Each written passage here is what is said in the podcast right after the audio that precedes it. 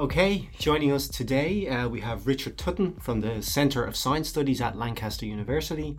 Uh, Richard is a visiting uh, Erasmus scholar here at the IT University for a short stay, um, and is going to has been with us for a week now, and will be here for a few more days. So, uh, welcome to the podcast, Richard. Great, thanks, James. It's great to be here. Um, let's jump right in. I'd like to kind of start off talking a little about your recent research which we've been hearing quite a lot about in TIP.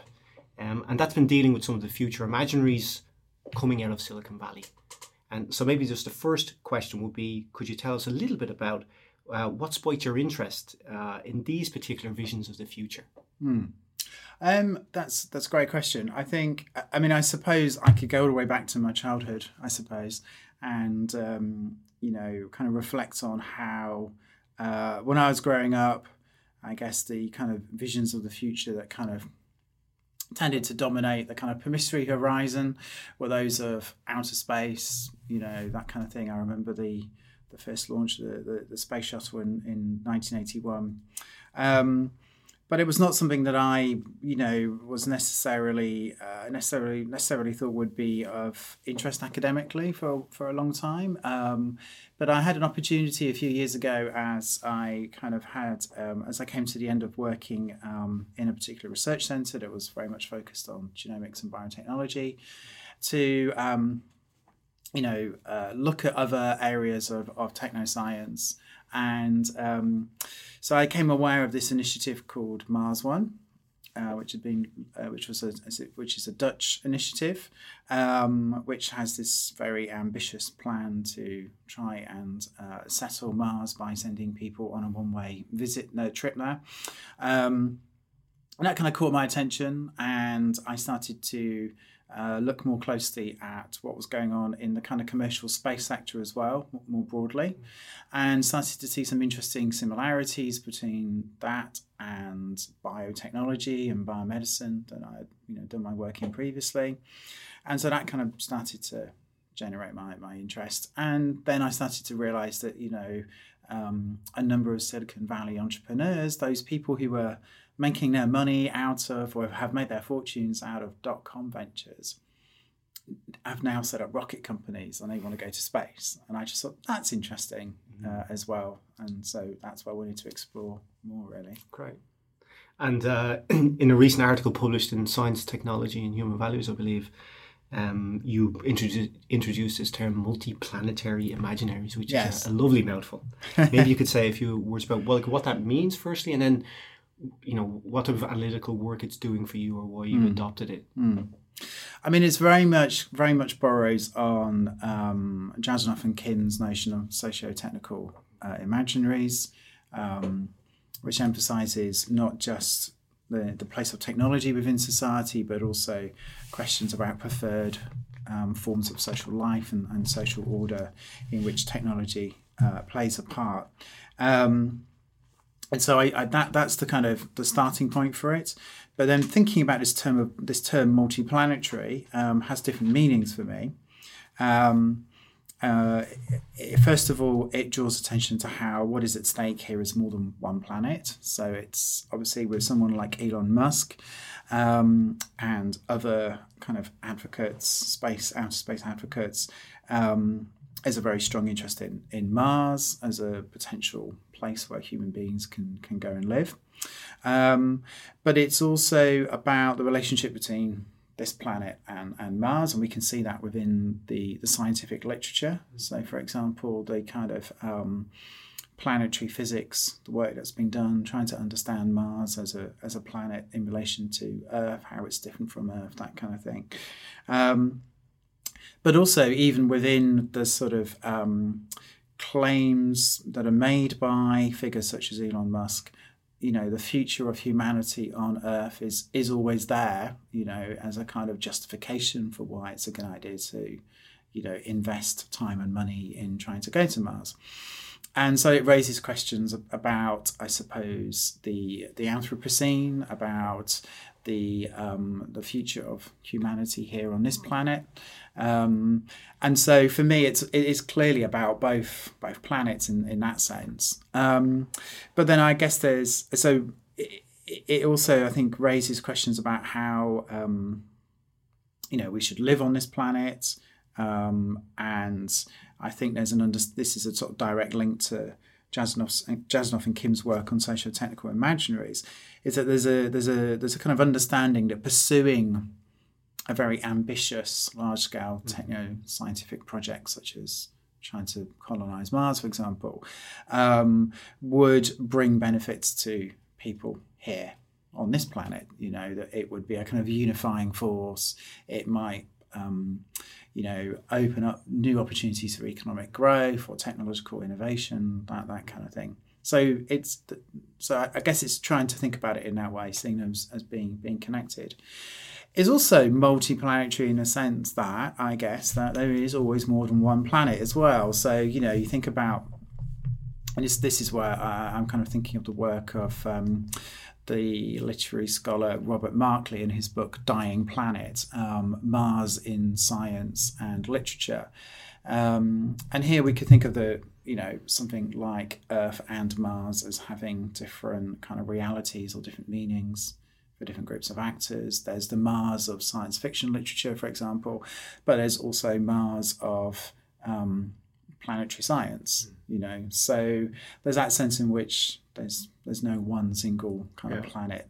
Either. So Mars is constituted in similar ways to the way we constitute other forms of life as a scientific entity through the kind of uh, paradigms of uh, natural science, and then as a cultural entity, as a as a, as a way of renewing the politics of home in some yeah. shape, is it? Yeah, exactly. Yeah. I think that's right. Yeah. Okay. So that's kind of why. so I think this mul- this term multiplanetary imaginaries is, is quite rich in that way. Yeah. It opens up those different meanings. Yeah. And I also want to say imaginaries as opposed to imaginary because you know I, I think I'm also conscious of the fact that this isn't a sort of singular coherent entity. It's changed over time as well. I mean, you can trace um, ideas about people going to visit other planets all the way back to the 1600s. Yeah. You know, yeah. um, but how it looks today, how it's expressed today, might very well be different yeah. to, today. I was wondering actually because I mean, the, even the word multi in an STS context then is kind of like provocative because we yeah. talk about the ontological turn and mm. the multiness of versions of the world, the one planet that we inhabit yes. as having multiple versions. So, I mean, is there any sense of how these multis intersect mm. or how one could kind of think about uh, our converse, academic conversations, our analytical community about these terms and might what might a multi-planet perspective do yeah. to the multi that we're used to thinking yeah. about? No, no, indeed. I think that's a really, really great question and one I've I've I've kind of had in the back of my mind to think more about actually. Um, so, um, so yeah, I think I think that that is a you know. Um, a really interesting aspect to, to, bring out from that really. And i guess it does also i mean everything i've been thinking about in relation to this is that we tend to talk about it in terms of people and human beings but then of course when we think about our, ourselves our bodies as actually multi-species bodies.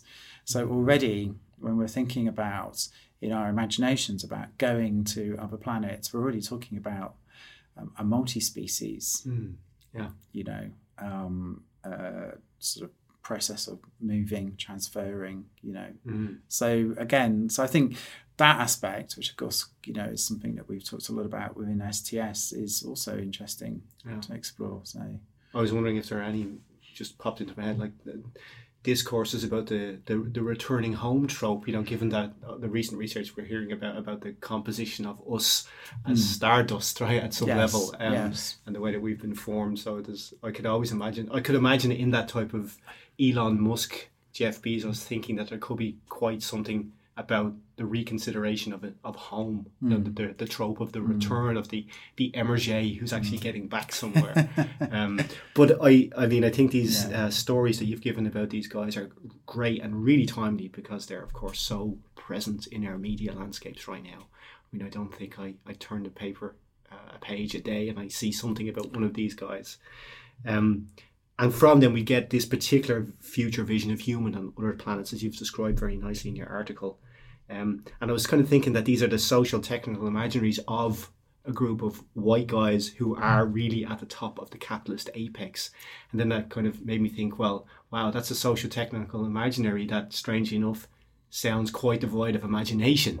It's one of, you know, stop the world we want to get off because we can. Mm. Um, so, I mean, I was wondering if you could kind of, if, if, you know, what you think that these narratives kind of tell us, and they're actually the popularity of them, mm. and what they tell us about the state of the place, the world that we live in today. Maybe our values. Does it say anything about capitalism? Does it say anything about environmentalism? Yeah, and I and I think that that's that's a, that's a great question, and there's quite a lot yeah. in there in terms of what, what you're asking. Um, sure. and um, I, I, mean, I, I, think that the um, I think people like Musk and and and, and Bezos are probably people who um, you know, probably seen quite positive terms, I think, by many people, especially those that have um, been long, you know, who have had a long interest in human exploration of, of, outer space. I mean, they appear to be people who have both the vision and the means to make something happen. Um, and I guess there has been a sort of, you know, a sense of disillusionment or disappointment that, you know, outer space has really kind of fallen off the, the agenda to, to, to a great extent. And what has happened has tended to be in a form of, you know, um, uh, robots or other kinds of machines that are flying through space or going or walking, uh, moving across the, the surface of Mars. And it's not you know, it's not people, it's not human beings kind of doing that. Um, so I think that's part of the the the the, the attraction. Um, and but I think there's an interesting question about how popular that that is. Actually, you know, just beyond, um, you know, uh, engineers, for example, who might just be really excited about the opportunities that this poses for them. You know, that gives them to do some really cool engineering work, um, and those that are really passionately committed to this future for humanity. Um, you know how much resonance does this have with other other publics? I think that's a that's a kind of a, question an empirical question. Um, and in fact i've been working with uh, joan horan who works in the school of journalism uh, media and journalism and communications at cardiff university on a project um, that we're hoping will get funded. Um, Good luck with that. thank you. Um, that will um, have as well, part of what we want to do is to organise a kind of public dialogue um, on a kind of ELSI ethical, legal, social implications of these multiplanetary projects. Um, and so, you know, to really kind of, you know, engage people in a conversation about the kind of desirability um, but also the feasibility of, of these kinds of mm. you know uh, initiatives really. Um, so we're we'll see what happens you yeah. know, with that in due course. But I think that would be a really interesting kind of thing to do, and to you know bring you know diverse public groups into a kind of discussion yeah. about that. Because I guess at the moment, you know, the agenda to some extent is being set by a few yeah. very wealthy billionaires. Yeah. Um, and so, can what can we do to, to kind of democratize? Yeah. That's um, a nice idea. I think that kind of the, the making of multi-planetary publics or public or getting a public together around this issue because it seems like, as you say, I mean, we, it, you know, it's uh, well, it leaves a lot. It leaves a lot uh, to them. I mean, we but we we leave an open field pretty much if we don't kind of involve yeah. ourselves in these yeah. questions. So I think it's a really great idea. Yeah, that's right. And I like that expression, multiplanetary publics. I have to steal that from you. That's okay. You're more than welcome. Um, because one thing that cropped up in the presentation you gave to us at, uh, here at the Technologies and Practice Group uh, was one of the figures, or the senior figure from Singularity. Mm. Um, and Singularity has become a, a, presence now in the Danish landscape. The uh, Singularity have opened a chapter, the Nordic version of Singularity, at, at an old, at a, a, former university site. But they're very kind of influential in terms of um, their listenership. So po- politicians, in particular, policymakers, I mean, would would be innovators on, on the Danish scene, seem to flock to this particular site as a place to hear, almost like a predicate, right? It's a, a, a, preaching from a kind of a, a, a godlike figure who knows the way forward. Mm. So um, I'm wondering, yeah, about about kind of like the role of these. You know, Elon Musk is one of them. These figures that they become almost, you know, what type of figures are they, and and Yeah. and uh, you know, why are we so attracted to them? I mean, as you say, it's an empirical question as to whether we are or not. There seems to be a particular strain of the media, at least, and also a particular strain of decision makers that are very allured Yeah. to these narratives. Um, so I was wondering maybe if you thought about that figure as having some religious parallels potentially. Um, if we think of literature and anthropology on the charismatic leader or the big man, or Yes, no, absolutely. um, that they strike me as having some of those qualities which we maybe should be looking to think about too. No, no, indeed. And of course, as I understand it, I mean, uh, uh, you know, it, the figure of Elon Musk is associated with um, was seen to be the inspiration for um, Tony Stark, isn't it? The character was t- Tony Stark in the the Avengers Yes. kind of series, or at least the the actor Robert Downey Jr. Yeah. You know, took some inspiration from from him. So there's already that kind of mythologizing, Yeah. you know, um, of of a figure like like Elon Musk. And um, as you saw in my presentation uh, uh, last week, you know, people have mocked up these kinds of um, kind of re- religious iconography featuring uh, Musk as well as a kind of saint figure. Um, and um, and of course he's not alone in that. I mean, I think that um, we can see, um, you know, other people like Bill Gates or Bill and Melinda Gates, for example, um, through the Gates Foundation, you know, as sort of um, especially especially Gates, I guess, um, attracting a lot of um, uh, sort of positive responses, especially people from on, on from the left, people on the left, because you know this is a kind of billionaire who's trying to do good in the world. You know, there's this concept of um, philanthro capitalism that these capitalists who have made billions from you know their businesses can now do good in the world with with that money.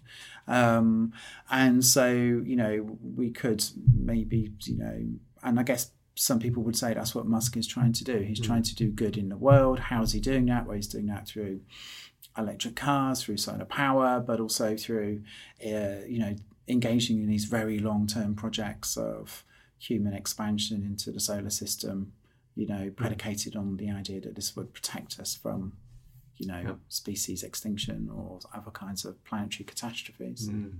Yeah. Okay. So he's taken the the the baton upon himself to uh, to kind of lead the way. I mean, that's also reflected in his uh, remuneration package. I mean, I remember reading about him trying to convince the board of that company that he was worth a, a dividend payout of fifty five billion in five years if you could raise the uh, the this the turnover of that company.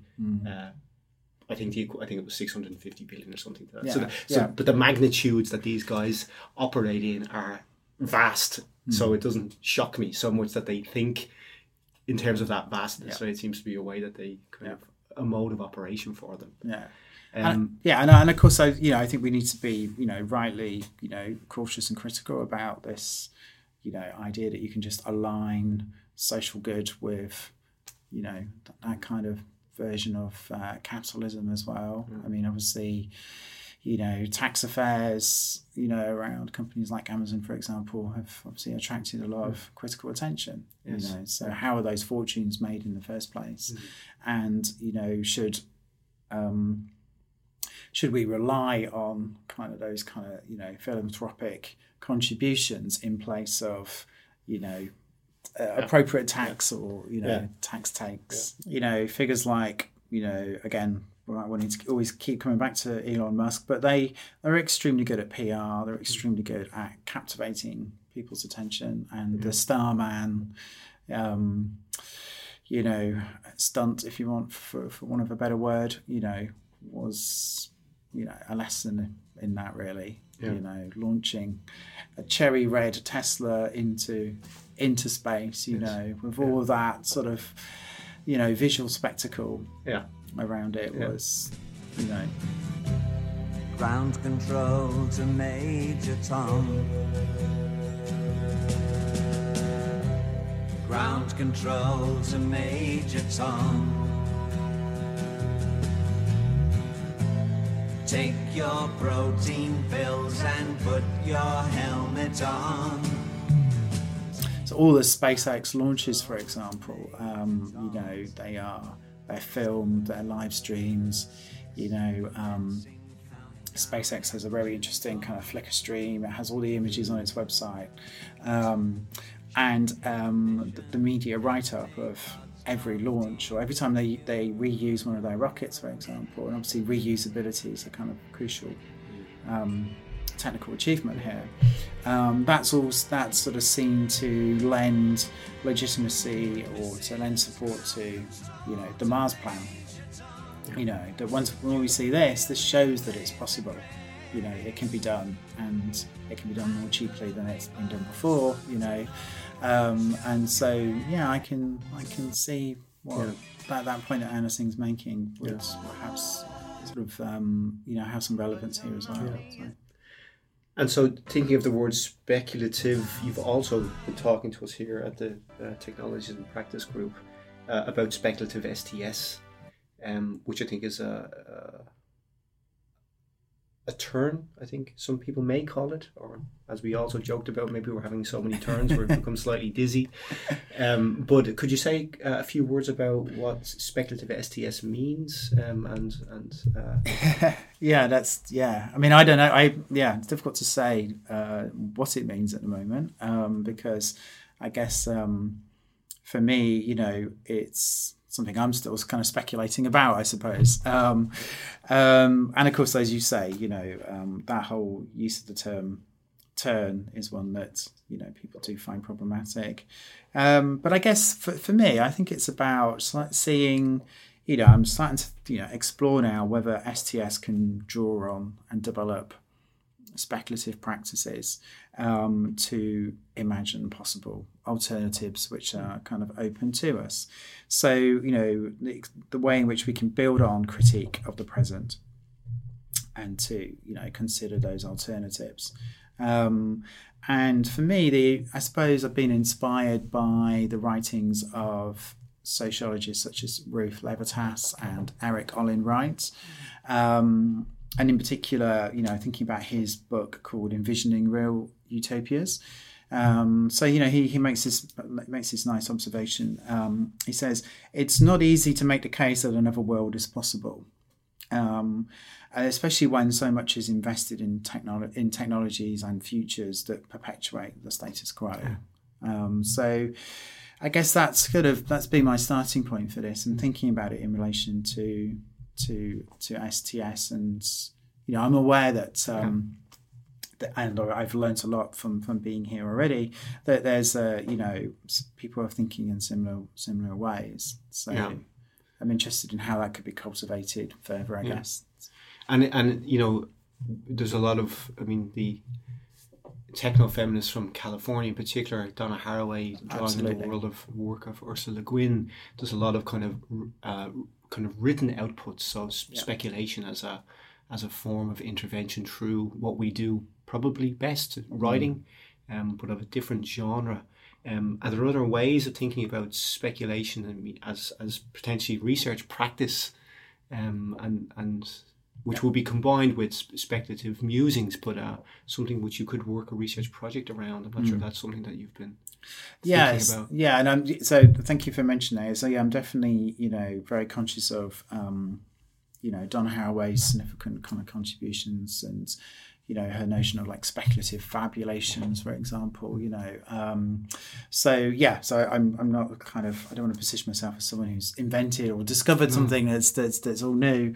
Um, but um, I guess it's uh, yeah. So thinking about you know um, yeah, very practically, you know, what, what different approaches, you know, could would be available to us. And um, so I've been thinking about different things. So speculative fictions would be one, which I can see that, you know, scholars such as Ruha Benjamin, whose work I mentioned the other day in my talk, uh, yesterday in my talk rather, you know, has been kind of um, experimenting with, uh, which I think is kind of that's interesting in itself. And thinking about fiction as a different way of uh, engaging students, other academics, maybe even publics as well. Yeah.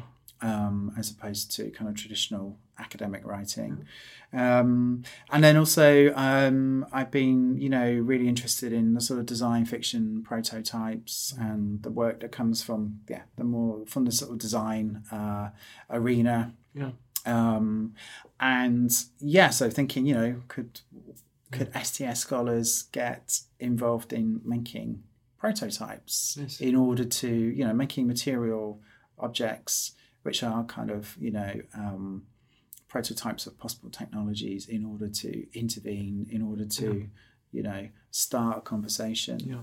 um, about possible futures. Uh, and then the other thing, I guess, is um, uh, would be like the writing of scenarios. And so this is something which is obviously quite a long established practice. Yeah. When we think about foresight, for example. Um, but also my erstwhile colleague, John Urry, in the Department of Sociology at Lancaster University, in a series of books, you know, really developed this this approach. So when he was writing books such as After the Car, um, Oil Societies, um, and Climate Change in Society, in each of those books he kind of developed scenarios of possible alternative futures. So drawing on his analysis and critique of the present to consider possible alternative social futures.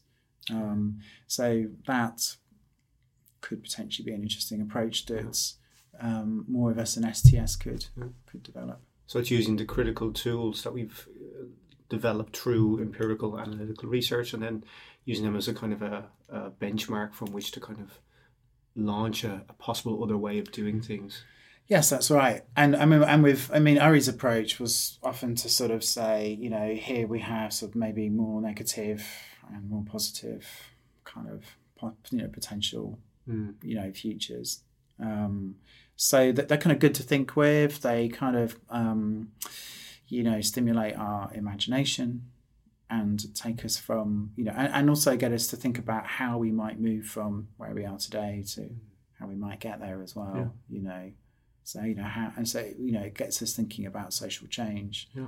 as well. So, Yeah, it's interesting. I mean, in anthropology, there's a, a kind of a broad palette of people now working in design anthropology, and, and similar to what you're saying there, thinking about prototypes and probes, and actually how to, rather than just being an anthropology of design, Yeah. but design anthropology, thinking about how anthropologists can be part of the processes of design. yeah, I mean, there's a there's a relatively new network called Futures Anthropology, which is not just the anthropology of the future, but trying to think uh, anthropologically and engage anthropologically with making ethical and responsible futures. And Yes. Sarah Green is a part of that net- network, um, and it's.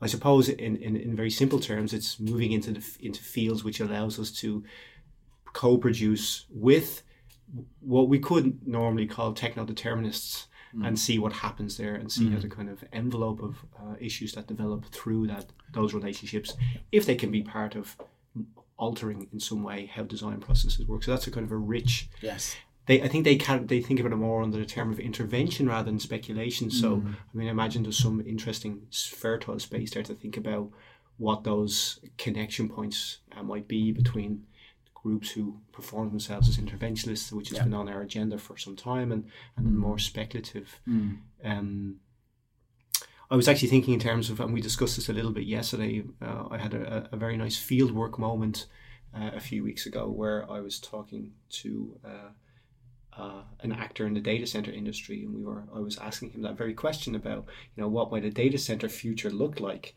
um, and it was a really kind of one of those ethnographic moments, really generative. That's given me lots to think about. Mm. Part of what he was suggesting to me was, oh well, you know, I think Denmark is really well positioned to think about data centers other than the hyperscale data centers of big tech that we've been seeing, like Google and Facebook and so forth. And there, there are other ways of potentially doing community data centers. Denmark, in particular, has what he would say are, are three particular advantages very digitalized society, great energy infrastructures, and they also have this kind of already pre-existing institution which is formed around a, co- a more common form of property ownership.